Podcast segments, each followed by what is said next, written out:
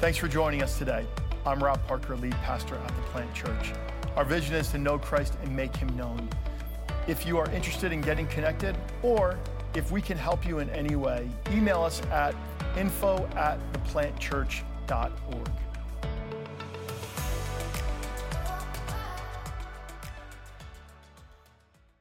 So, when, when we think of following someone nowadays, at least what I think of, here, here's what I think I think of tapping a button on Instagram to start following a new account, or subscribing to a YouTube channel that I think is interesting and has some cool content, or just adding that friend on Facebook. You know what I'm talking about? I, I, think for many of us, maybe the first thing we think about now because of this digital world we live in is, oh, yeah, I follow them. Meaning, like, yeah, I, I have that account somewhere in my algorithm, and if it makes sense, it'll pop up. Um, and the dictionary definition of a follower is actually someone who is a devotee or someone who will physically move themselves geographically to follow behind someone. Makes sense, right? So, what we tend to call following people these days is kind of closer to a form of voyeurism in the sense of you get to kind of peek in on someone's life to the extent that they're willing to share it and show it. And that's kind of only done from a distance at our own convenience, right? I can just keep scrolling if I don't want to engage with that. I can not watch the new content that this person put out if I'm not particularly interested or I don't have time that day. So, what we do in our daily lives when we say, Oh, I follow that account or I do this and that, isn't really followership. Are you with me on that? So, to be a disciple of Jesus, which is what I'm kind of assuming most of us are, uh, for those that are saying, This is my church family, I'm, I'm a Christian, I'm a follower of Jesus. It means that to be a disciple is to say we're followers of Jesus, we're not subscribers to Jesus. How many of you know what I mean about being a subscriber to Jesus? I think we all have times of just hit that subscribe button for Jesus instead of being a follower. Sometimes it's like, oh, Jesus, I know you've got this invitation for me or you're challenging this thing in my life, but I don't have time for that content right now. I've got a lot going on. Or like, oh, I'll put that in my watch later playlist. That's good. You know what I'm talking about. So I think we're all probably have done this from time to time, but but to follow someone doesn't mean that we kind of uh, check things out and get inspired at our own convenience. What it means to follow someone is that we are with them, we are becoming like them, and we're doing what they do. To follow someone basically boils down to those three things. To be a disciple of Jesus means to be with him, to become like him, and to do what he does. There's actually this phrase that we, we just heard read uh, in the scriptures is a phrase that Jesus used often follow me. I had a professor in college actually who, who said, you know, a lot of Christians refer to themselves as born again Christians, but Jesus only says that once. He says, follow me like eight, nine, ten times. He's like, but we don't really call ourselves follow me Christians. It's just an interesting observation he made. The, the word to follower isn't really used other than follow me, but the term follow me that Jesus is saying was a term that other Jewish rabbis like Jesus used to invite people to be their disciples. So this was a, a, a, key phrase. He wasn't just saying, hey, come along real quick, and they misinterpreted it and they started following him for three years. Like this, this was a very specific, they're like, oh, we weren't just supposed to keep coming? You think about that. Like, follow me was a very specific phrase that Jewish rabbis used to invite people to be their disciples. The Greek word is mathetes, and it literally means a learner or an apprentice. And the term is actually used far before Jesus. This was a term in the Greek speaking world used by Greek philosophers. Socrates had mathetes, Plato, Aristotle had mathetes. They had learners and, and apprentices who were not just getting information about what this person thought, they were committing, devoting themselves to the way Socrates lived, to the way Plato lived. They lived out their lives logically according to their teaching. Does that make sense to you? Uh, so many rabbis in Jesus' day, they also did this. Rabbis uh, means teacher in, in Hebrew. And, and, and, they were teachers and they worked the same way, in a sense, as the Greek philosophers. The rabbis had mathetes. Jesus did not invent this term and start calling people to be his disciples. This was a normal thing that happened in first century Jewish culture is rabbis called people to be their apprentices and to be their learners. Now, I'm using those words very intentionally, apprentice and learner, because I think it helps us get a better sense of what the word actually is. Because we use discipleship in, in if you grew up in the church or have kind of a sense of that word in, in, in church language, it kind of means something a lot of times. It's actually very different from what happened in, in first century uh, Judaism. So, to be an apprentice was to be uh, like someone who was going to commit their whole life to become like the person that was instructing them. So, to have a nerd moment for a second, for all you Star Wars fans, a Padawan apprentice followed their master. I just lost like half the room. I lost half the room. It's all right. I'm going to keep going. I lost them. Uh, but, th- but think about it. If you watch Star Wars long enough, uh, yeah, I, am sorry. I'm just apologizing. Everyone, like half of you hate me, and half of you are like, go deeper. Reference the novels, the comic book. You guys are crazy. Uh, anyway, so, so, but, but what Jesus was doing was the same as that. They, they, think about it. In Star Wars, they'd go with their master. They were taught by their master. They were rebuked by their master. They had to do everything the way their master did it. They went on very dangerous missions with their master and were expected to do everything the master did. Okay, we, well, let's put this, pull this into reality now for the rest of us. Plumbers and electricians serve what? Apprenticeships, right? You need to become an apprentice electrician before you can become a master electrician. And you serve under a, a, master electrician to gain information, to gain wisdom, to gain all those little bits of insight you couldn't figure out on your own. It's like the way, this is the way the book says to do it, but let me tell you how it actually works in reality. That's what a master is able to do. And, and so you think about it, you commit. I, I did, uh, when I was in high school and college, I, I worked uh, just doing like landscape construction. It was like some of the hardest work I've ever done in my life. And, and so I, I did like for like a couple seasons i did like the grind like you have to do if you're an electrician or a plumber. Like i was up really early. I was out the door by like 6 or 6.30 in the morning. I grabbed my coffee and my donut or my bagel wherever we were meeting. I'd go to the shop or whatever and we get in the truck and we're on the job site by like 7.30 by whatever time it is. If we're farther away we had to leave even earlier. And you go through the grind and you're tired and you're sore and you're weary and the next day you have to do it again you don't get to stop. And guess what? Because you're the apprentice, you have to lug all the heavy stuff and you got to do all the jobs no one else wants to do. And then there's like a thing of mud that you got to dig out, and I got to go down in there and, and do this all day in the hot sun. That's what you do when you're an apprentice, not because you're being punished, but you're walking in the way that every master of any trade has gone before you. You're not doing anything different than they have done. That is what following Jesus, that's actually what discipleship is. It is a total devotion to the way and the lifestyle of Jesus. But sadly, what's happened in the church, in the West in particular, is we have a special class called our discipleship class. But not every Christian goes through the discipleship class, just those who want to go deeper. Are you following me? We, we have, hey, let's do discipleship. And what they really mean is we're going to do an in depth Bible study for eight weeks. What we're really going to do, hey, let's do mentoring with you, and you meet with an older, wiser Christian once a week uh, for coffee or something like that and talk about particular things going on in your life. Let's do leadership development. That'll be really helpful. Now, all these things are good, but they're not discipleship. They're in depth Bible study, they're mentoring, and they're leadership development.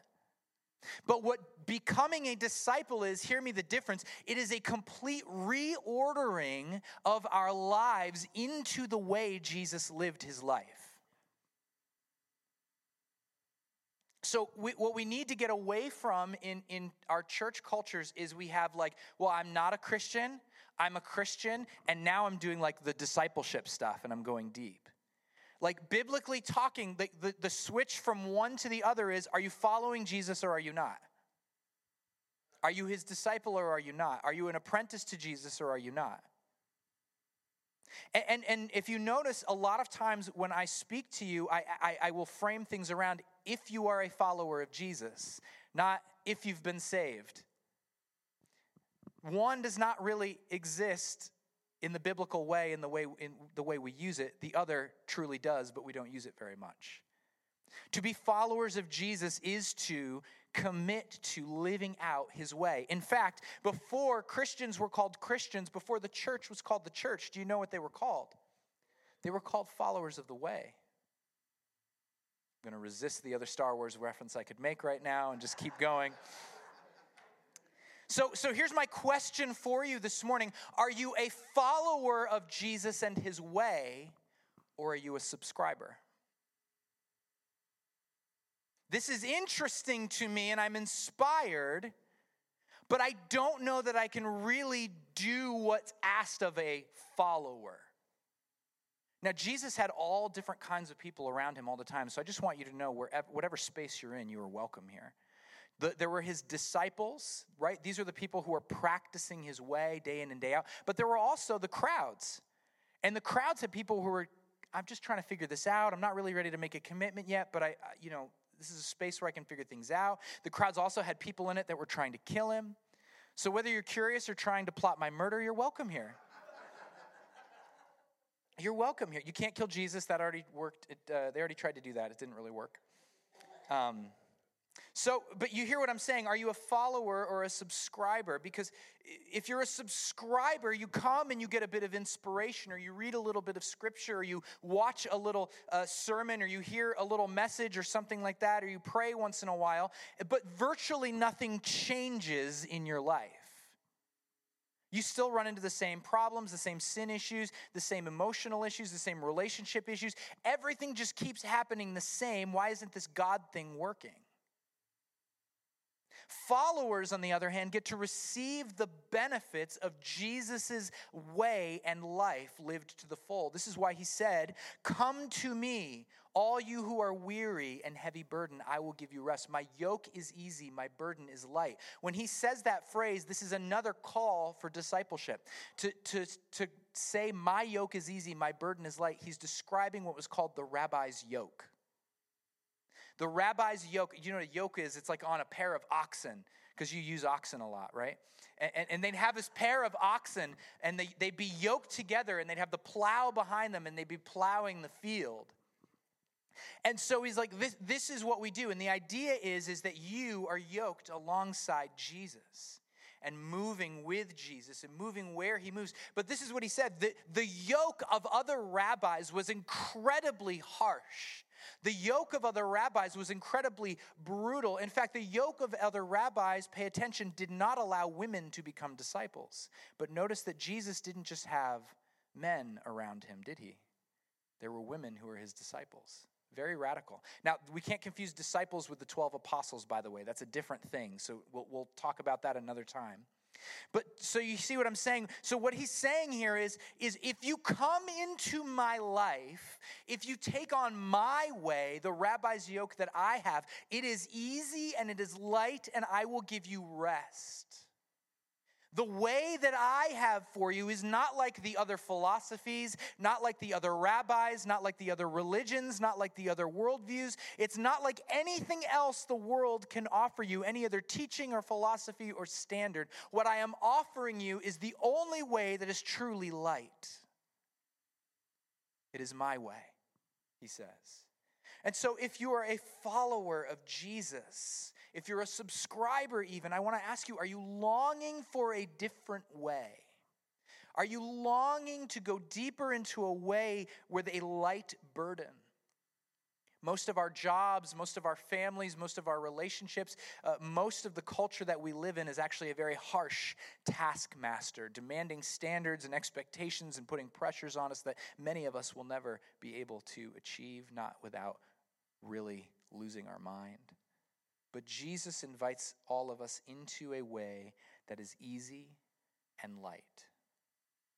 And so, for those who are longing to follow Jesus, to take on this invitation of being his disciple in, in this way, to follow him instead of simply subscribing to him, I, I just want to make three observations from this passage, three invitations that Jesus has for you this morning. And I've just adapted these from Pastor John Mark Comer, who, who identified these patterns in the life of Jesus. And the first invitation that I want to mention is this it, it is that there is an invitation for you if you're following Jesus. There is an invitation to simply be with Jesus. If you are following Jesus, there's an invitation to be with Jesus. And I want to invite you to make three statements with me after each of these invitations. And, the first one is this it says, uh, just repeat after me. When I am with Jesus, normal life is re envisioned. You have an invitation to be with Jesus, and when you're with Jesus, normal life is re envisioned. the scripture passage we just read says this As Jesus was walking along the shore of the Sea of Galilee. I love this. This stood out to me the most out of anything I, I read in this text is that Jesus was walking along the shore of the Sea of Galilee. This was a place uh, where people were doing their normal, boring, mundane, everyday tasks of life. They were probably washing laundry, getting some fresh water, getting water for maybe a few little vegetables or fruits or herbs they were able to grow uh, in, in some kind of garden area. They, there were fish here, so you could actually provide food for your family. There were several towns located on or near the Sea of Galilee. And the Sea of Galilee, by the way, is really just like Greenwood Lake, it's not that impressive. I've been there a couple times. It's, it's a lake, guys. I know they call it the Sea of Galilee. It's a lake. It's a lake. It's a big lake, but it's a lake. Um, but there's, there's the Sea of Galilee. They're on this beautiful lake, and, and, and they're, fishing there, and they're fishing not just to provide for themselves. Maybe they can get a few extra fish, make a few extra shekels, because, you know, they have a really hard life. They're very impoverished. And so the Sea of Galilee is where normal life's happening, normal business, normal household tasks. Just nothing interesting and exciting's happening here. I need to just make that really clear. We read the Bible from a 2,000 year uh, and, and like several thousand mile like lens, and we go, oh, the Sea of Galilee. I'm like, it's a lake. We have Greenwood Lake right here. There's lakes all around. It's a lake. Normal stuff, boring stuff is happening on the lake. How many of you do normal, boring, mundane things every day of your life? And you're like, why isn't my life more interesting? Right? This is what is so powerful about this statement. Here is Jesus walking along the shore of the Sea of Galilee. Here is Jesus to be present with people in the normal, boring, everyday spaces of life. This is the place where Jesus meets his disciples. This is the place where Jesus meets you. You might think your life isn't interesting. But the fact is that Jesus is inviting you to be with him in the everyday work, the everyday places, the everyday times in your life. You're meeting with him whether you're a mechanic, a parent, a technician, a lawyer, accountant, a teacher, a laborer, whatever your work is, wherever you are, whatever your home life or neighborhood life or work life or school life, whatever that place is that you're like, I'm here again doing the same old thing. There is an invitation for Jesus to meet you and be with you in that space, in every space. This is, this is core to being a disciple, is you are with Jesus. Now, there are some spiritual disciplines we'll talk about later that help us be really attentive to the fact that Jesus is with us in different times, but he's just present with us in these places. On the other hand, subscribers, they won't show up unless there's a wow moment with God. Have you ever had a wow moment with God? Most of your life with Jesus is not wow moments. I hate to break it to you. Most of your life with Jesus is simply being in the everyday, boring, Monday, mundane places. But you're with Jesus. He's walking along the shores of the Sea of Galilee. He's walking in the classroom you teach in or study in. He's walking on the field that you coach on. He's walking through the home that you parent in. He's walking in the neighborhood that you live in. And He's looking for you and inviting you to be with Him. So, do you have a space like that where you're like, nothing's happening here? How are you being present to Jesus with you in that space? There's an invitation. Brother Lawrence was a Carmelite monk in 1600s France. And uh, to be honest, he was very unimpressive in a lot of ways. He never really rose up to any kind of significant role within his monastery. He wasn't well known in his day. In fact, primarily his job was peeling potatoes for meals. But Brother Lawrence learned something about following Jesus. He learned that in following Jesus, everyday life, normal life gets re envisioned when you are with Jesus. And, and, and what he would do is he would peel potatoes and he would just talk to God. Or he, he says in one letter that he wrote to a friend that, like, he, he's like, not, I'm not sure if this is okay, but I just find myself just being present to his presence. And we're together as I peel potatoes. Isn't that incredible? Isn't that incredible? And, and, so some would start to come to visit him because they heard about this brother in this one monastery near Paris that, that had immense peace about him all the time. And it was almost this inexplicable peace. And, and they would come to him to learn from him and, and, just, and just be in his presence because when they were in his presence, they felt that Jesus was there. And he was peeling potatoes. He wasn't doing anything interesting, to be quite honest. But he learned that no matter where he is, there's an invitation as a disciple to be with Jesus. And what happened over his life is he wrote some, some letters to friends, and uh, after his death, a friend collected these letters and wrote down some of the maxims or sayings that Brother Lawrence would, would remind people about when it came to prayer. And then his friend wrote a short little thing about him at the end, and they published this small little book called Practicing the Presence of God. Go pick it up. People like John Wesley, A.W. Tozer, other people that are very well known in the Christian faith go back to this as one of the most significant books on prayer ever written. And he didn't even write a book on prayer. He wrote letters to friends when he happened to talk about this kind of stuff. He had some sayings that other people remembered and wrote down. It's kind of like Jesus in a way. He didn't write any of the books of the Bible, and yet everyone's talking about him. What kind of impact could you have in boring, normal, everyday, mundane spaces if you simply recognized you had an invitation to be with Jesus? Second invitation you have as a disciple is an invitation to become like Jesus. I want you to say this after me. When I become like Jesus, my life story is reshaped. Second uh, insight here, this passage of scripture, it says uh, Jesus is inviting Andrew and he's inviting Peter to follow him. He gives him that rabbinic call and he says, I will show you how to fish for people. I'll show you how to fish for people. Jesus now is going to take the normal, everyday things of their lives, their personality, their vocation, the things that they have experienced in their life, and they're transformed into what they were always meant to be. Hey, you thought you were just going to be fishing in the fishing business the rest of your life. Let me tell you what all of those skills, all those traits that you've acquired in that time, let, let me invite you into what I really want you to use them for then Andrew, Peter, James, and John, they, they had actually given up the thought of becoming the disciple of a rabbi. The fact that they were uh, out in a vocation means that they had gotten too old for a rabbi to invite them. And, and so Jesus' invitation is a little bit surprising to them. But here he is inviting them, and he's saying, Hey, I know you have disappointments in your life. I, I, I know things have not gone according to plan. I, I know you've got this whole kind of thing around fishing that you thought was going to be the rest of your life. That's where all your experience is. And, and what I want to invite you into is to take all of that, and I want to reuse it now in a way that works in my kingdom. the way it was always meant to work.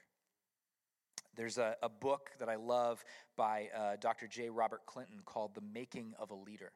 And, and in this book, he talks about phases of a leader's life and, and how each phase God is working and doing something to bring about an ultimate purpose, ultimate goal in, in, in people's lives. And, and he says the first stage that everyone following God goes through is what he calls sovereign foundations.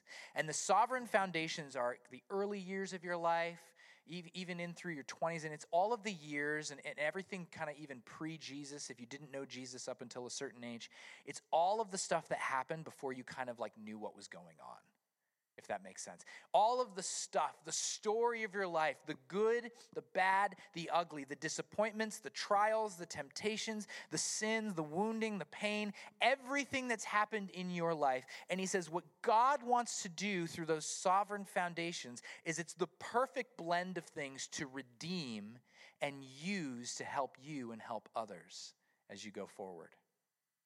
And, and so here, I, I, think that really applies to the, this story here, and it applies to our lives. Like, have you ever thought of a time where, where you just felt like, you know, I, am following you, Jesus, but like I don't have experience praying, and I don't know how to pray like they pray, or I don't understand the Bible. They just seem so comfortable understanding what the Bible means, and I'm not really sure. I don't have that kind of experience. Here you are calling me to follow, and I can't do the things all these other people can do.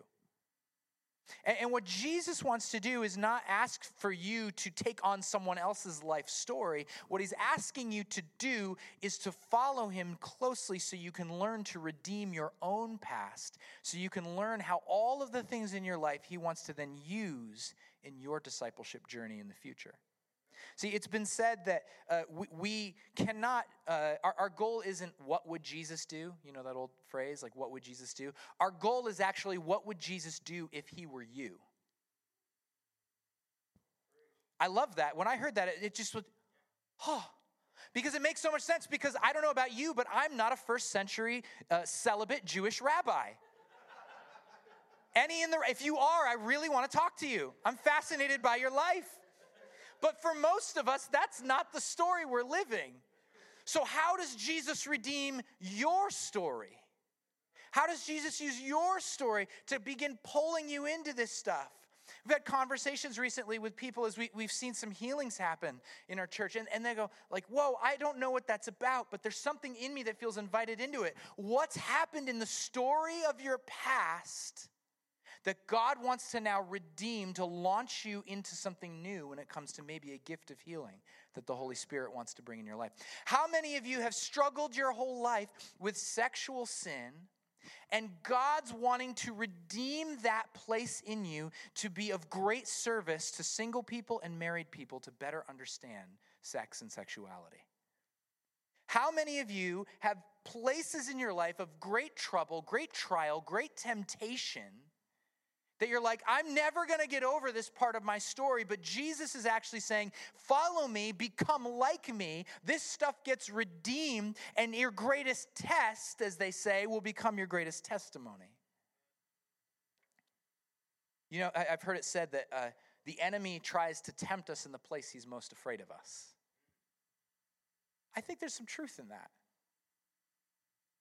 What are the biggest areas of struggle? That you never seem to get past? Is there an invitation in there from Jesus to become like him in those places and be able to offer something to yourself, to your friends, to your family, to your neighbors, to the world because of the victory you've seen Jesus do in your life?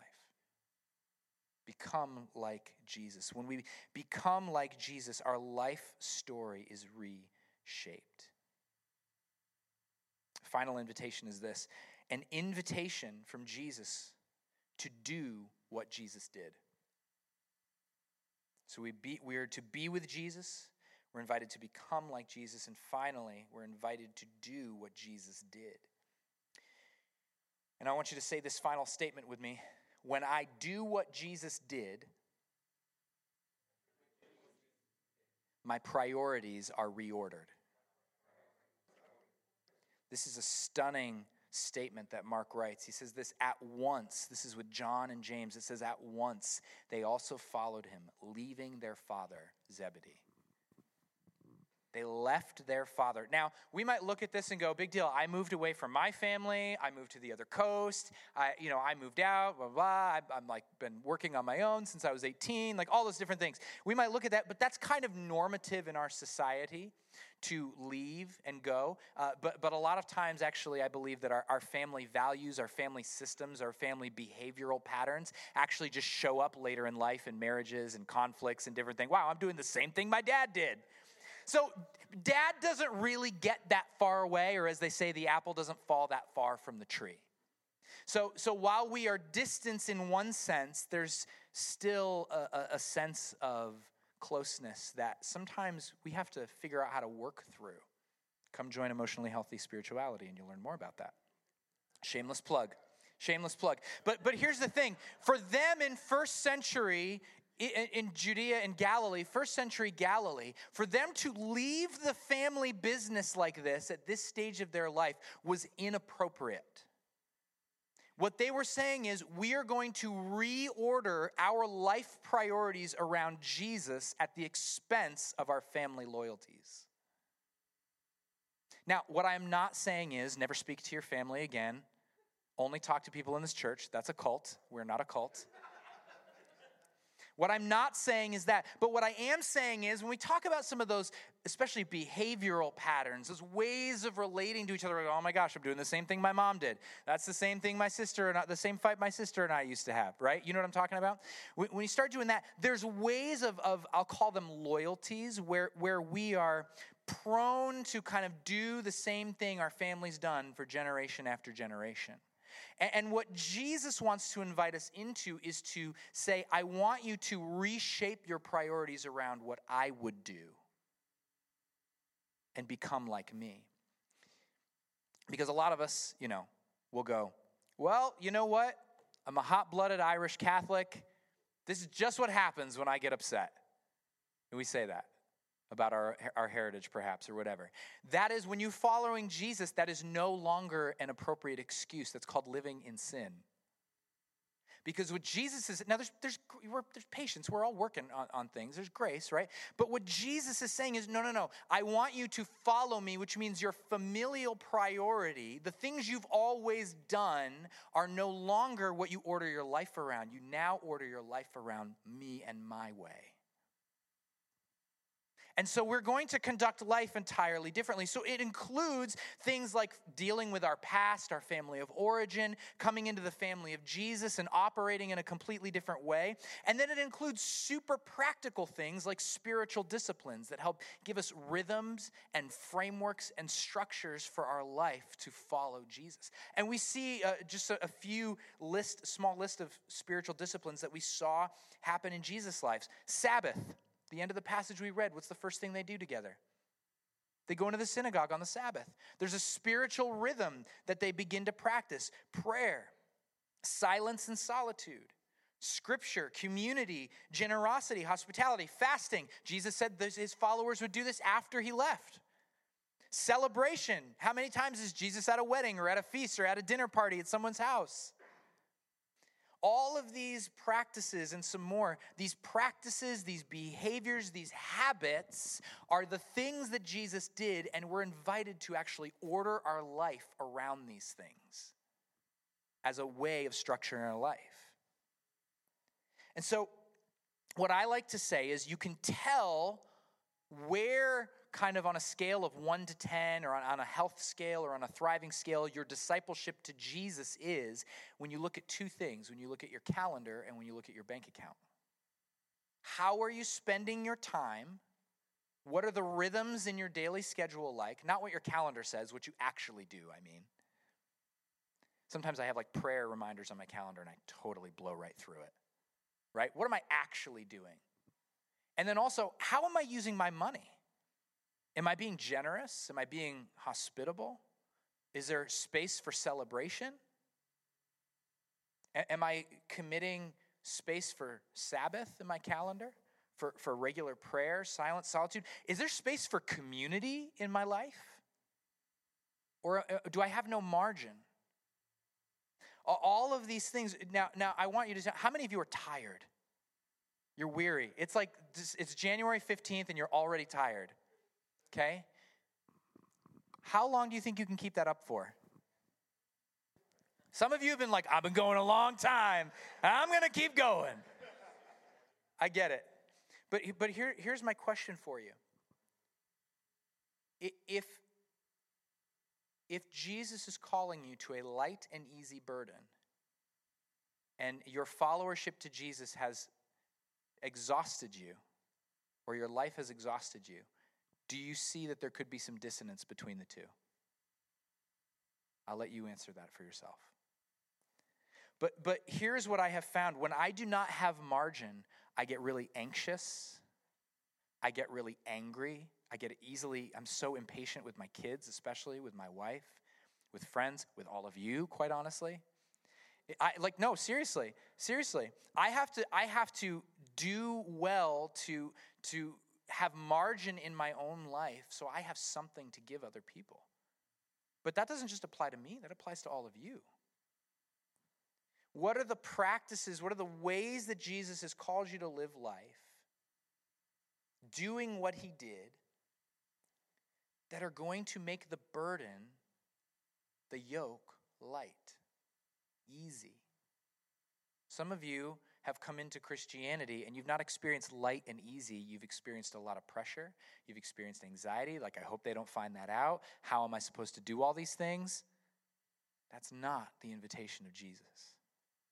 The invitation of Jesus is to do what he did. And it included things like heal the sick, raise the dead, cast out demons. It included things like silence and solitude. It included rest, it included generosity, it included community, it included celebration. And if we do not have a, a, a, healthy rhythm of the things that Jesus did framing our life, we get anxious, we get tired, we get exhausted, we get angry, we get resentful.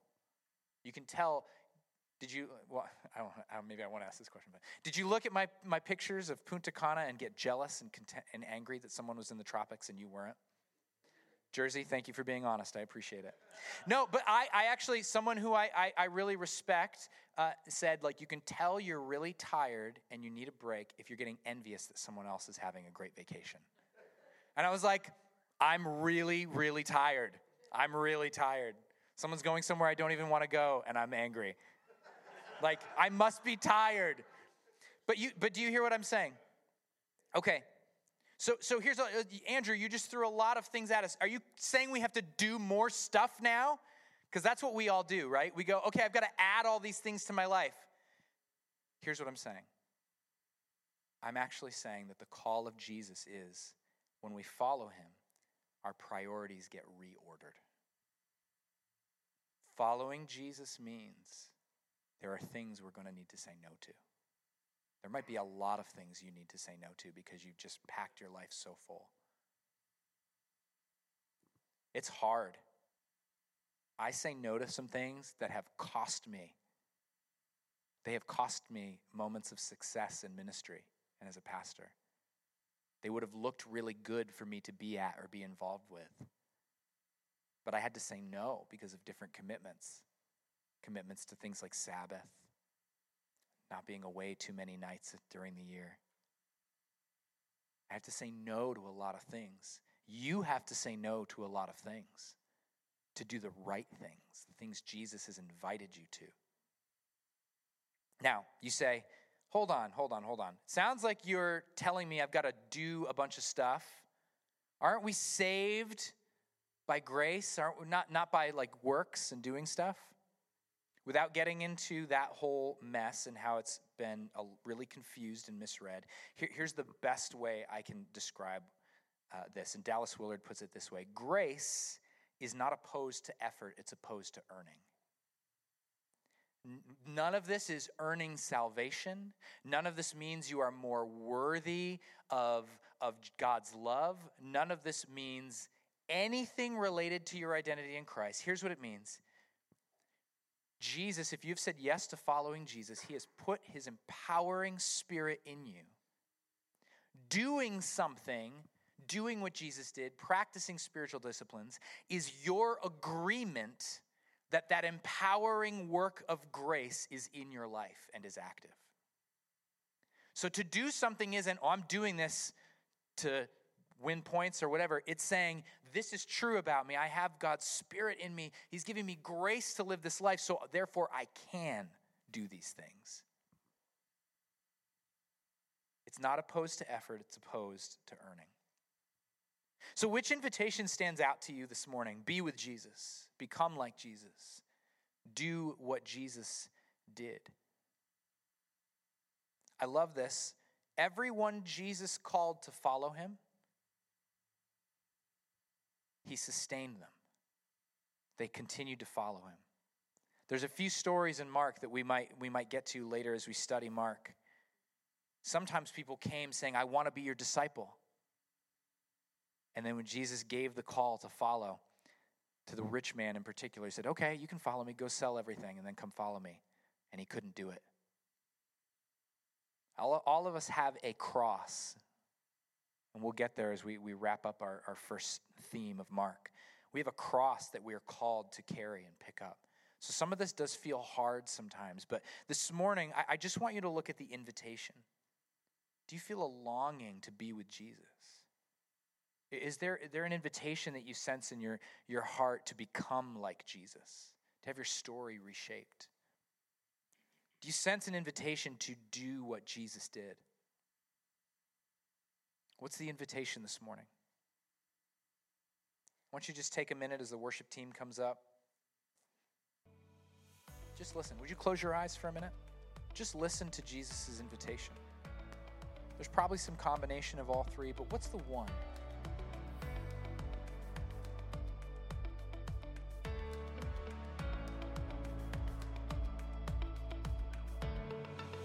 It was great having you with us today. We do hope that this sermon inspired you to know Christ and make him known. For more sermons and resources, please visit us at theplantchurch.org.